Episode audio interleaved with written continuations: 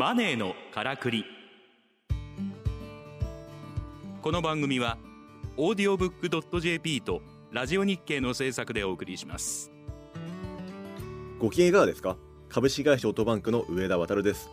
この番組は投資副業リスキリング起業などさまざまな方法で自分らしくお金に困らない生き方を実践している方々をゲストにお招きし話題のビジネスや働き方を取り上げてお金の流れ仕組みを分かりやすく解説します。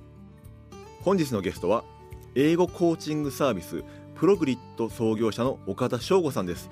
よろしくお願いします。よろしくお願いします。お知らせの後本日のテーマについてお話を伺ってまいります。さて岡田さん。はい。プログリッドは英語コーチングを主要事業とする会社で、まあ、唯一の上場企業とええ。なるわけですけれども本日はですね後発っていう業界からですねスピード上場を果たしたプロダクト磨き上げ方っていうところをですねぜひお伺いしていきたいなと思うんですけれども、まあさね、あの前回もレッドオーシャンにあ乗り込んでいったって話にしましたが、まあ、創業者も競合調査っていうのもきちんとされたと思うんですけども、業界全体英語業界っていうんですかねを見渡した時に感じた課題とかですね見えてきた勝ち筋ってのはあったんでしょうか？そうですね。やっぱり一番は、えーお客様の英語力がなかなか伸びていない、うんえーサービスが多いっていうことが一番で,、でそれなぜなんだろうって考えた時にその結構英語業界の常識だったのが、うん。英語の会社っていうのは英会話レッスンを提供するもんなんだっていううん。この常識ですね。うん。でこれがあの劇的な課題だなと私自身は思いまして、英会話レッスンってあの英語学習の一つのトレーニングいトレーニングの一種なんですよ。うんで英語学習には実は多岐にわたるトレーニングをする必要があって、そのうちの一つが英会話レッスンなのにもかかわらず、うん。ここだけが全ての企業がマネタイズしていて、うん。あとはなんか勝手に皆さん実習してくださいみたいなうん。感じになっていたんで、そこじゃなくてその学習全体をコンサルティングすると、うん。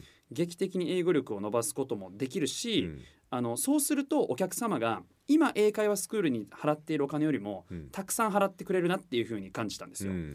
なので、まあ、このコンサルティングコーチングというふうにしてあの、まあ、プライシングも我々従来の英会話スクールと全く違いまして、うん。大体月2万円とか3万円ぐらいだと思うんですけど、うん。我々3ヶ月税込みで60万円なんですね。結構いきますね。そうなんです、なのでこのプライシングが、えー許されるというか、うん成り立つようにするためには英会話レッスン以外をやらなきゃいけないっていうところが、うんあの一つ我々が考えた勝ち筋だったかなと思います。まあ月2万円3万円の英会話をタラタラタラタラやるよりも3か月間で60万ボンって払って一気にこうグイって伸ばしてええいったいって手離れした方が圧倒的にお客さんにとってはプラスになるってそういった視点ですよねそのプライシングは。おっしゃる通りです。うんあとはやっぱりその英語力が上がる瞬間っていつなんだっていう話なんですけれども、うん。それって英会話レッスンしてる瞬間というよりはうん。どちらかっていうと自学自習してる瞬間なんですよ。うん。なんでむしろそこに価値があるんじゃないかって我々思ったんですよね。したがってこの自学自習をえーまあ、それこそチャットを使ったりとか、うん。あとはまあ我々アプリで全部あの管理してたりするんですけれども、まあ、そういった形でしっかり管理サポートすることによって、うん。今まで全くマネタイズされていなかったけど最も重要な自学自習をうん。マネタイズしようっていう、うん。まあ、ここも非常に大きかったかなと思いますうね。ん。あの英語力ってあの今いろんな学習があるっておっしゃったじゃないですか、はい。具体的にはどういった形で分かれてるんですか、あたえっ、とですね大きく分けますと,、えっとまず英会話で考えるとですね、うん。リスニングとスピーキングに分解されるじゃないですか。うんうんうんなのでリスニングのトレーニングとスピーキングのトレーニングっていうので大きく大別されます。うんでもう一つ重要な要素が我々知識データベースって呼んでるんですけれども、う要するに知識レイヤーの話があって、うん。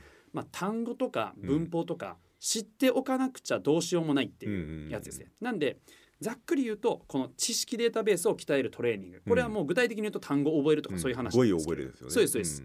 文法を勉強するとかですね。2つ目にリスニング力を鍛えるトレーニングで、これがまあシャドーイングってうんいううんトレーニングだったりとか、あとは多読っていうトレーニングもうん。あったりする、まあ、こういうトレーニング、うん。あとまあスピーキングを鍛えるトレーニングっていうのがうんうんうん。3つ目で、うんまあ、口頭英作文っていうトレーニングとかまあいうのが結構メジャーどころなんですけれども、まあ、この3つに大きく大別される。うん。まあ、それに最後追加的にあるのが英会話レッスン、うん。これは我々実践って呼んでるんですけれども、まあ、トレーニングとはちょっと違う種類のあのものですね。うんうんうんじゃあその実践だけをひたすらやってるっていうのが今の英会話スクールの状況ってそういうことです。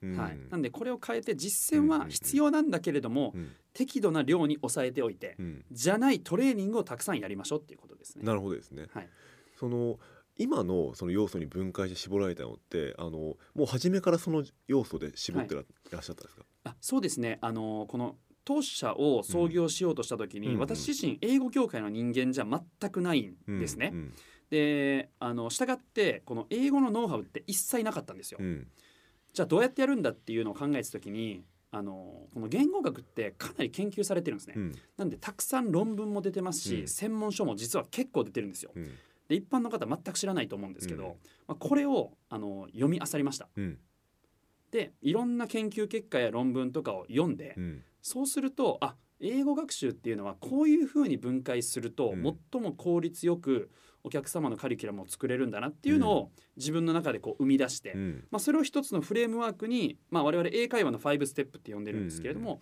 まあ、落とし込んだ。うん。なんで創業時からずっと使ってるこのフレームワークですね。なるほどですね。でそれにそれをそれぞれ学んでいくようななんかええ。そのカリキュラムを用意したりとかっていうのをされてたっていう。そうですね、んんん。おっしゃる通りです。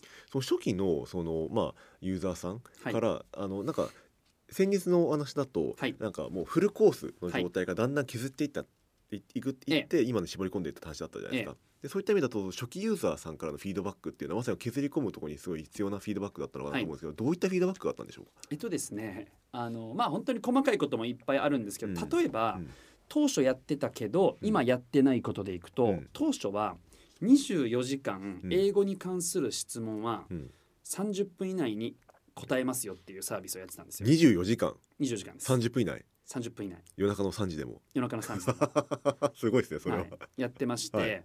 まあ最初で我々知名度もなかったんで、うん。まああえてもううん。明らかに過剰なサービスやってたんですけれども、まあこの辺りはうん。いろんな人に聞くとまああのまあいいっちゃいいんだけれども、特にそれがなかったからといって申し込まないわけではないっていう、うん。まあ、話があったんで、まあ、そういうのは切っていって、うん。まあ、いわゆる社員の方がちゃんと対応できる時間だけ返信しますよっていう風なルールに今は変わってるんですけれども、うんうんうんまあ、そういったこととかは一つ結構特徴的なのかなとは思いますね。うんうんうんなるほどですね。あの実はその御社のそのサービスをまああの私の友人がですね、えあのし割と初期の頃に多分じゅええや使っていて。で今その時にあの、はい。やってた内容と、はい。あの今岡田さんお話しされたアプリを使ってる内容って実は全然違ってたなと思ってて、あのなんかそういった意味ではサービスを進化していってアプリにあの切り替わっていったタイミングがあったりするんですか？あそうですね。えっとまあ創業当時から全部アプリ化しようっていう構想はあったんですね。うんうんで実は創業1年目からトライうん。うんしてたんですけれども、まあ、トライしながら一方で当初は市販の教材を使っていまして、うんうん。なのでお客様はもう5冊ぐらいうんすっごい重い本をうん毎日持ち歩いて 学習するみたいなやつなんですよ。はい。これ明らかにお客様にとって負担だよなっていうことはもう当初から気づいていたんで、うんうんまあ、今は全部それをもうアプリ化しようっていう形になっていて、まあ、なんで今はもう本当にスマホ一つでうん。全ての学習がもう手のひらの中にあるっていううん。状態になってるんで非常にハンディですしあとは学習管理、うん。我々分刻みで学習管理するんですけど、うんでそれを以前はスプレッドシート Google のうん。やつを使ってやってたんですけど、まあ、当然ながらパソコン開かないとやりづらいっていう話があって、まあ、そんなの不便なんで、まあ、それも今は全部アプリに集約されていてワンタッチで学習管理ができるっていう、まあ、そんな形にどんどんどんどんあの進化していってますね。なのでこの意思決定はでも本当にもう創業初期に決めてでもあの完成するまで4年ぐらいかかりました。そのアプリを作るのに。そうです。それもやっぱり教材開発だったりとか、はい。その全てのそのプロセスにおけるそのまあえー、と学習内容をええ。精査していくとか、全部そういうのを含めてやってたってことですか？そうですね、うん。本当にどういう学習教材にするのか、まあ、英語その英語が間違ってるとかももちろん論外なんで、うん。まあ、そういったところもありますし、うん。あとはどうやったらお客様が使いやすい。うん。やっぱりパソコンでやってたことを全部アプリ化するって、まあ、意外と難しいじゃないですか。うん大変ですよね。まあ、それをこだわってやってるともう失敗失敗失敗の連続で、うん。もう最初の3年ぐらいは全くものにならなかったですね。でそういった中でそのいわゆる IT のサービスでその1対 N でそはい。のサービスを提供していくっていうことで意外と分かりやすいスケールメリットになるはわけじゃないですか。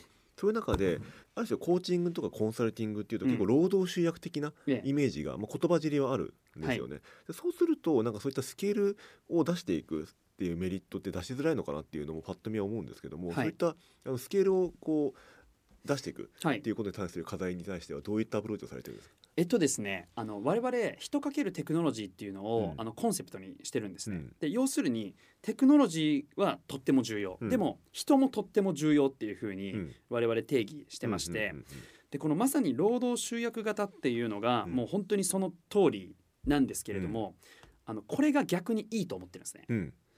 何かっていうと、うん逆にスケールするものってうんみんなやりたいじゃないですか、うん商売的には。ねなのでいろんな企業が後からどんどんどんどん参入してくるんですよね。うんでも我々がやってるこの労働集約型のビジネスっうんてスケールするの大変なんですよ。うんなので競合が後から実は生まれにくいんですよね。はい、そんなに美味しいビジネスじゃないんで。うんなのでこの美味しくないビジネスを徹底的にそのなんて言うんでしょうね追求していって、それでもスケールしていけばうん。どこの企業も追いつけないだろうなと思ってまして、うん。なのであえて労働集約型にこだわりながらもうん。スケールさせていくっていうことに当社は注力してまして、うん。なので創業当時から、まあ、端的に言うと組織づくりなんですけれども、に時間もお金も思いっきり投資するっていう方針をずっと貫いてあの来てます。まあ、これが1点ですね。うん。なのであえて労働集約型でスケールするから他が追いつけないっていうことがまあ一つと、うん。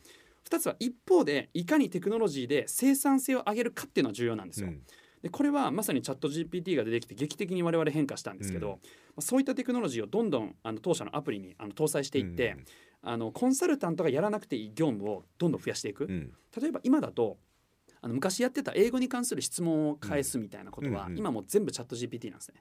そうなんですね。はい、なんでうコンサルタント一切やらないんですよ。すごいですね。それができちゃうのそうなんですよ、ん。こうすると生産性は劇的に上がるんですよ。ね。そうですね。なんでそれはいいと。ただ人がやる部分はしっかり残して、うん。その労働集約的なものはうん。逆に残すことによって、うん。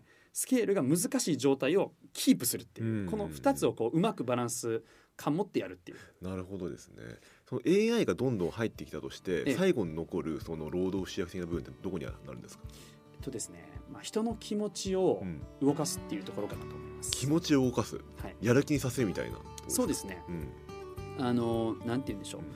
あのただ応援するみたいなことではなくて、うん。もっと深い話なんですけれども、やっぱり人の気持ちを理解してその人をうその心を動かして、うん。よしじゃあ英語学習しようっていうふうに思ってもらう、はい。まあ、これは人間ならではかなというふうには強く思います。なるほどそういう意味でもすごい人の心に寄り添うコミュニケーションができるコンサルタントが大量にいるっていうのが御社の強みっていうあそういうことですね。なるほどあのちょっとまたねあのまだまだ聞きたいんですけども時間来ちゃったのであのまた次回に行きたいと思います岡田翔吾さんでしたどうもありがとうございましたどうもありがとうございました。